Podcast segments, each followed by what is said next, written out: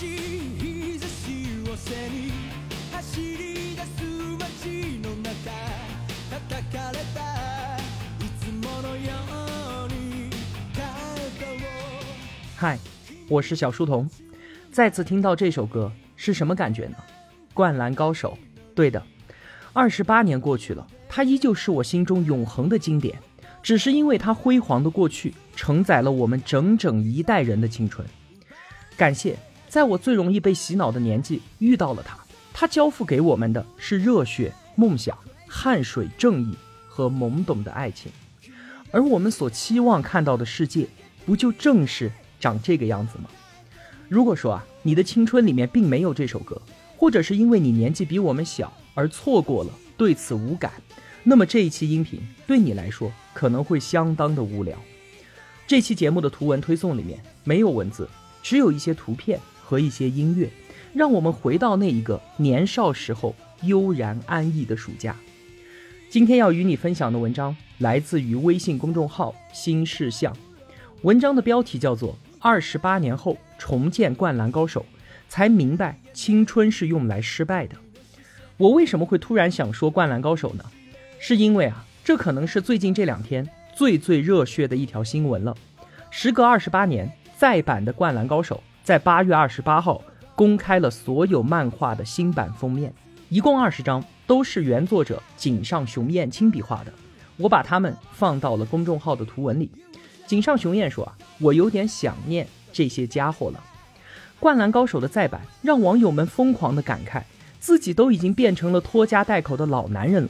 有生之年还能够看到他们，真的是泪崩。二十八年了，这些热血青春的面孔又一次点燃了一大批八零后、九零后的同学们。九十年代初的时候，我们国内并没有引进 NBA，也没有姚明，很多男孩的篮球梦想都是从《灌篮高手》开始的。那个时候，女孩们都会为流川枫和仙道痴迷，他们都觉得会打篮球的男生很帅很帅。在今年早些的时候，有篇文章刷屏了，只是因为一句话。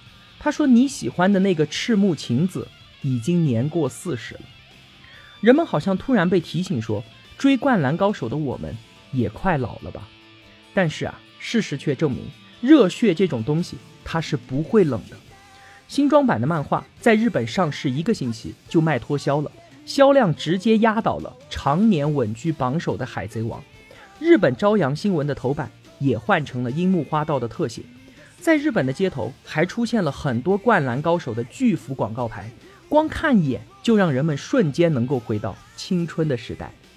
我把这些广告牌的照片也放到了公众号的图文里，这些场面真是热血，热血到几乎所有人都忽略了灌篮高手他所讲述的其实是一个失败的故事。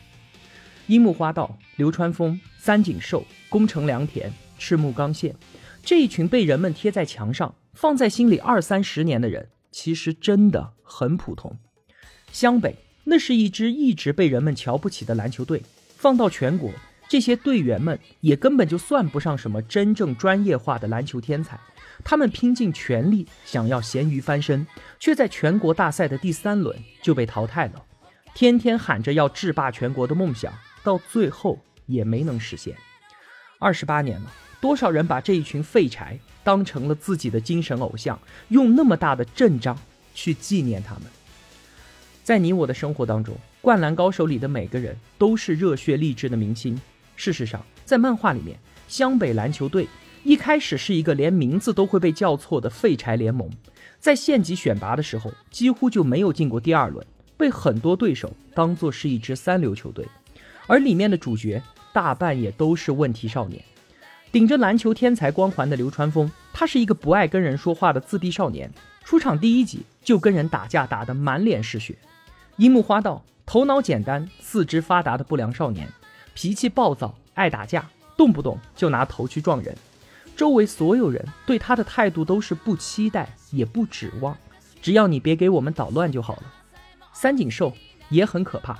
初中的时候，他带队拿过比赛冠军。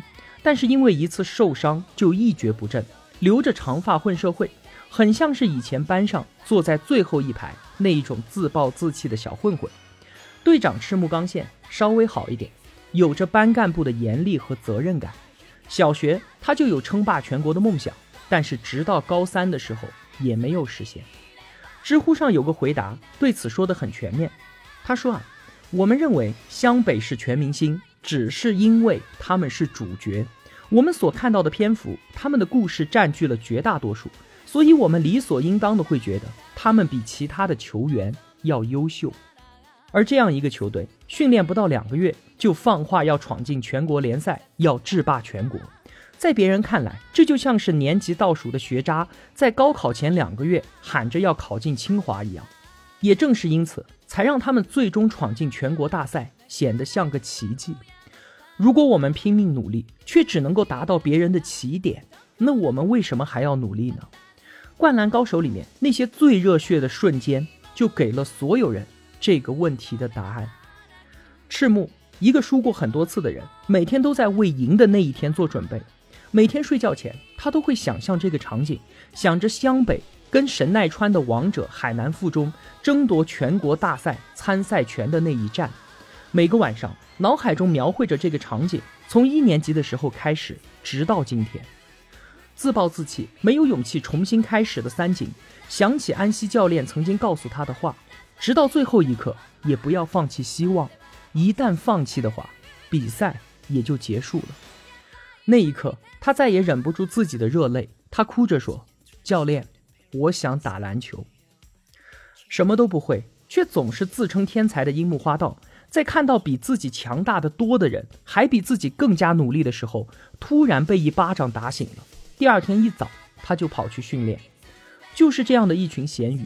为了一个目标，拼命地向前冲，跑得乱七八糟，摔得头破血流，最后居然真的跑赢了一次，他们打进了全国大赛。后来呢，他们遇到了最难的一场比赛，还没有结束，湘北的士气就已经摇摇欲坠了。这个时候，樱木站起来，对着观众席高喊道：“我要打倒山王！”比赛当中，樱木脊背受伤，教练告诉他：“如果你继续上场的话，可能以后……”你就再也打不了球了。樱木说：“老头子，你最光辉的时刻是什么时候？是全日本时代吗？而我，就是现在了。这场比赛他们赢了。